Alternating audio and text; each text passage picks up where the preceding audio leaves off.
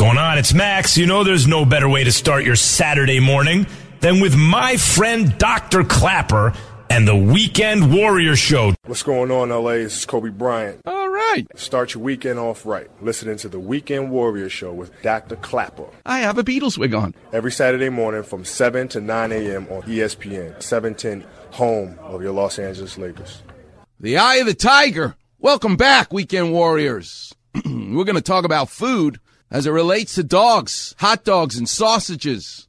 But I hear the rumblings from Ventura because Good Time Donuts, Sue is creating, thanks to the suggestion of my daughter, a donut called a tsunami because we had a tsunami. So don't forget, treat yourself. Be good to yourself. Don't wait for other people to be good to you. You be good to yourself. Get in your car and drive to Good Time Donuts, Ventura. Tell Sue I sent you. You're a weekend warrior. She'll got a big smile on her face. The lines are lit up already. What are we going to do here? I'm going to get right into talking about dogs with Tyrann Mathieu while Will sorts out all the calls. The number's 877-710-ESPN. It's a dog's life and I want to talk about it.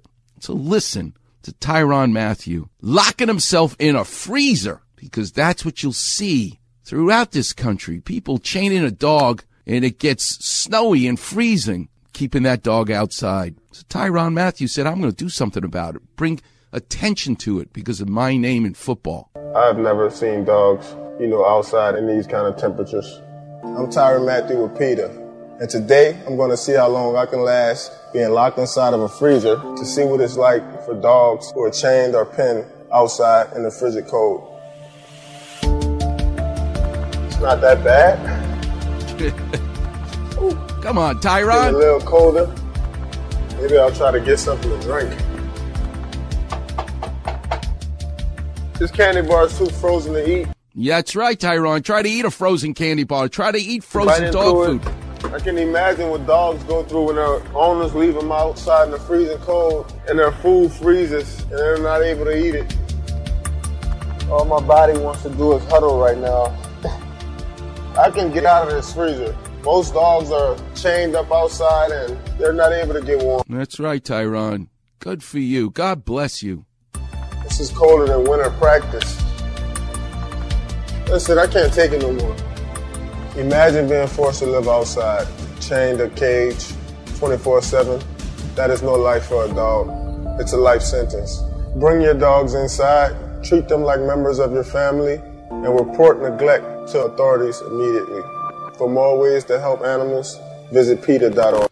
There's a Yiddish word for what Tyrann Mathieu just did. I'm going to teach you a Yiddish word today and share it with your family. It's a hard word to say because you have to do the ch sound, but it's called rachmunus. Rachmunus. Tyrann Mathieu, Doris Day have rachmunus for the life of a dog. And it says everything about who you are as a person if you have room in your heart to take care of that animal, even when someone else is neglecting it. You know where it comes from in the life of Tyrann uh, Mathieu, that tough guy? It came from his tough upbringing, that his heart has room for it. I want you to hear a little bit about Tyrann Mathieu's story. Tyrann has always made football look easy, but maybe that's because everyday life was the hard part. That's Pat Peterson talking. his best I still friend. come back to New Orleans because, you know, this, this is my home. I feel like it taught me a lot of things, you know, about life. I was basically raised and nurtured by my grandparents. My mother was, was really young when she had me. My biological father um, is in prison. So much for seeing his biological father. Mother's too young. Dad's in prison. What do you do next? My grandfather died, so my grandmother took my older sister, and my family felt like I needed father figure. Yes, so they thought it was best if I move with my uncle, who's my adopted father. family decision. Um, we I felt like just just giving back to also and um, just giving love when we can. I just moved with my adopted parents, and their kids were into sports. I'd never been introduced to sports yet, so um, I was five when I scored my first touchdown. It's kind of hilarious. You're now going to hear Tyrann Mathieu, his adopted brother, who's kind of a, let's just say, not athletic looking little boy, who's amazed that this world class athlete is now his adopted brother, even as a five year old. It was always fascinating going outside and playing any kind of ball with him because it's not just football, it's baseball, basketball, anything. He was always excellent at. We were kind of blindsided ourselves because when we first adopted Tyrann, none of us knew he had any athletic talent like that. The people out there would say, Who's that kid? That's right. He was real quiet in high school. Didn't say much. He, you know, just try to lead by example. He had the heart of a lion. This is a little boy passed around in the family, looking for love. That's why Tyrann Mathieu has a place in his heart to rescue dogs. Oh, right now we're at Kerry Curley Park in New Orleans East, one of those special places.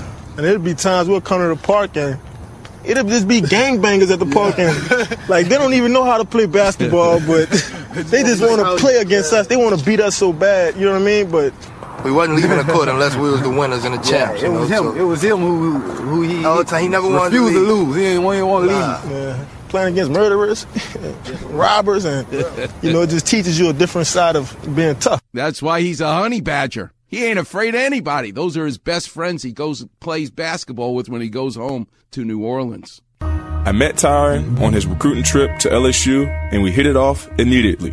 I think the first thing I ever told him was that I was going to be better than him, and um, I'm still working on that. He took off on the field and was a star, shuffling past defenders with crazy quickness, and earned himself the legendary nickname, the Honey Badger. And this is why he's called the honey badger. It comes from I was like, "What is a honey badger?" My defensive coordinator at the time, John Chavis, came up to me, and uh, he said, "Yeah, this is what everyone's calling you." And he showed me this crazy video Honey Badger's been referred to by the Guinness Book of World Records as the most fearless animal in all the animal kingdom. It really doesn't give a He was like, "This is the most badass animal I've ever seen." Tyrann was a Heisman Trophy finalist in his sophomore season, but with all the success came pressure. It was too much for him. From where he came from was too much for him. But in that big heart of his was the heart of a champion. And that's why there was room to look after a dog. I have as much fun as I had my freshman year.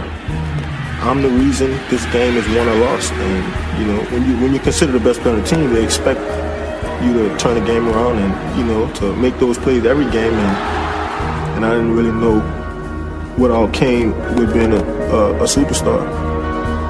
Before training camp started his junior year, Tyrann had failed multiple drug tests for marijuana. Tyrann Mathieu is no longer on our team. Um, violated team policy. Yeah, and Les Miles cuts him from the team. Can you imagine? He's a Heisman Trophy candidate for marijuana of all things. Crazy. He didn't want to let me go, um, and even he's crying and you know he's tearing up and, and it was just you know just looking at my whole life kind of running away from me.